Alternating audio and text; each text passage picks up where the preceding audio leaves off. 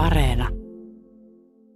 Jarmo Hovi Jyväskylästä ammattilentäjä harrastuksena ja intohimon kohteena kuulennot ja avaruus.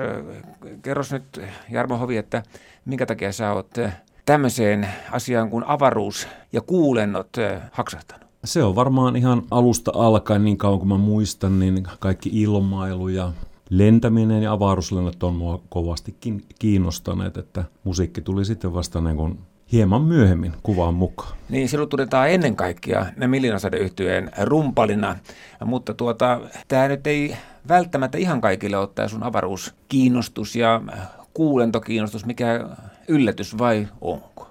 Joo, ei varmaan ihan laaja yleisö sitä välttämättä tiedä, mutta kyllä lähipiiri tietää ja asiasta paljon keskustellaan ja muuta. Ja sitten on muutamia tämmöisiä luottohenkilöitä, joiden kanssa vaihdellaan kuulumisia. Nyt on Apollo-lentoihin liittyvä merkkipäivä meneillään, koska 50 vuotta tulee kuluneeksi siitä, kun ihminen on käynyt viimeksi kuussa ja jälleen ollaan menossa, muistaakseni vuonna 2025 tämä on niin suunnitelma. Joo, se on, se on nyt varmaan suunnitelma. Katsotaan vaan, miten se sitten lopulta toteutuu, että myöhästyykö lähtö. 24 oli se alkuperäinen suunnitelma, mutta 25 minusta tuntuu, että se voi olla vähän, vähän optimistinen, mutta toivotaan, että näin käy. No silloin 69, kun mentiin ensimmäistä kertaa kuuhun, tai ne, jotka sinne menivät, niin menivät, ja sitten viimeksi siellä on käyty tosiaan joulukuussa 72. Silloin oli asia niin kuin selvä. Itä ja länsi kilpaili siitä, että kumpi kumpi valloittaa kuu ensiksi. Se oli kilpavarustelua. Mitä sieltä nyt sitten haetaan, kun eihän siellä nyt varmaan ole mitään uutta ravintolaa eikä uutta biitsiä, vaan siellä on niin ihan samaa kylmää ja kolkkoa. Mistä sen tietää, mitä kuussa on tapahtunut vuosikymmenen niin, niin. Mutta joo, kyseessä on, kyllä, kyllä tässä taustalla väijyy taas tämä idän ja lännen kilpailu, eli kiinalaiset on kovasti nostanut profiilia ja heillä on rakenteella oma avaruusasemansa. Ja no venäläiset on jäänyt kyllä nyt vähän kelkasta sattuneesta syystä pois, että amerikkalaiset nyt haluaa palata kuuhun sitten, että siinä on varmaan tämmöinen näyttö kiinalaisille ja varmaan koko maailmalle. Ja tässähän nyt puhutaan siitä, että kuun kiertoradalle tehdään tämmöinen jonkinlainen tutkimusasema ja sitten tukikohtia kuun pinnalle, jossa voisi tutkia tuolla pidempiäkin aikoja ja että tätä voisi käyttää sitten niin tuommoisena välietappina matkalla Marsiin. Näin on puhuttu. Väliasema Marsiin tuntuu aika skifiltä.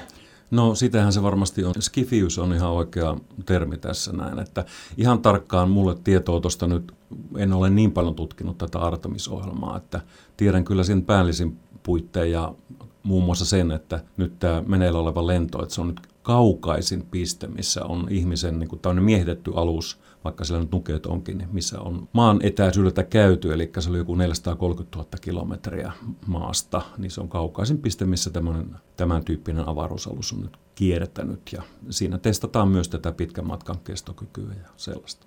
Ja tässä puhuu nyt siis Jarmo Hovi, ammattilentäjä harrastuksena. Ja intohimon kohteena siis kuulennot ja avaruus, ei avaruustutkija, että ole kuitenkaan. Minkä takia muuten? Hyvä kysymys. Täytyy ottaa haltuun se alue kenties tässä vielä myöhempinä vuosina, kun vähän nämä työhommat helpottaa. Miten näiden mahdollisten siirtokuntien rakentaminen kuuhun, miten se voisi tapahtua? Viekö sinne joku porukka lautoja, vasaraa ja nauloja? Varmaan jotain tällaista näin. Rahtilentona varmasti viedään tarvikkeita ja pikkuhiljaa kasataan sitä tässä, että se varmaan etenee niin kuin maltillisella nopealla sitten se pystyttäminen, mitä sinne sitten ikinä tehdään. Paljonko sulla muusikko Jarmo Hovi on tuota itsellä avaruusaiheesta kirjallisuutta, kun sä tiedät näin paljon näistä asioista? Puhumattakaan sitten muuta tilpehööriä, joka liittyy avaruuteen, kuten jotakin rakennussarjoja Apollo-aluksista muun muassa. Hmm, no, sitä ihan maltillisesti. Ja kirjoja voisiko olla joku kolme metriä? Kolme metriä kirjoja. no, Tarkoittaako, tarkoittaako se noin 400 kirjaa?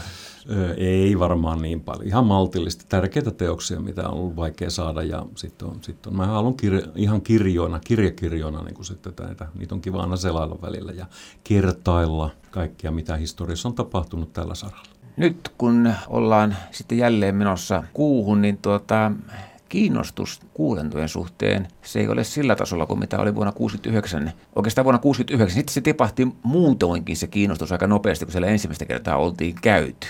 Nyt pitäisi mennä Marsiin. Minkä ihmeen takia ei mennä suoraan Marsiin? No kyllä se vaatii jonkinlaisia valmisteluja ja muuta ja on miehittämättömiä lentoja silloin käynytkin ja silloin tutkimusaineistoa ja materiaalia, millä tutkitaan tutkitaan sitä Marsin tilannetta, mutta jos mietitystä lennosta on kyse, niin kyllä siinä pitää tehdä tämmöisiä tota, niin, pitkäkestoisempia lentoja, esimerkiksi sinne kuuhun ja tutkia tätä ihmisen oloa painottomuudessa. On kansainvälisellä avaruusasemalla on tosi pitkäkestoisia jaksoja ollut ihmiset ja niin edelleen.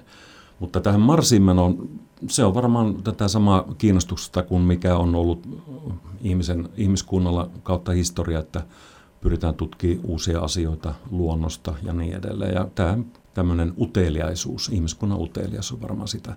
Ja mitä sanot tuohon, tuohon tota, kiinnostukseen yleensä, niin todellakin näin on, että kun Artemis laukaistiin nyt, niin eipä sitä tainnut missään uutislähetyksessäkään juurikaan ollut mainintaa.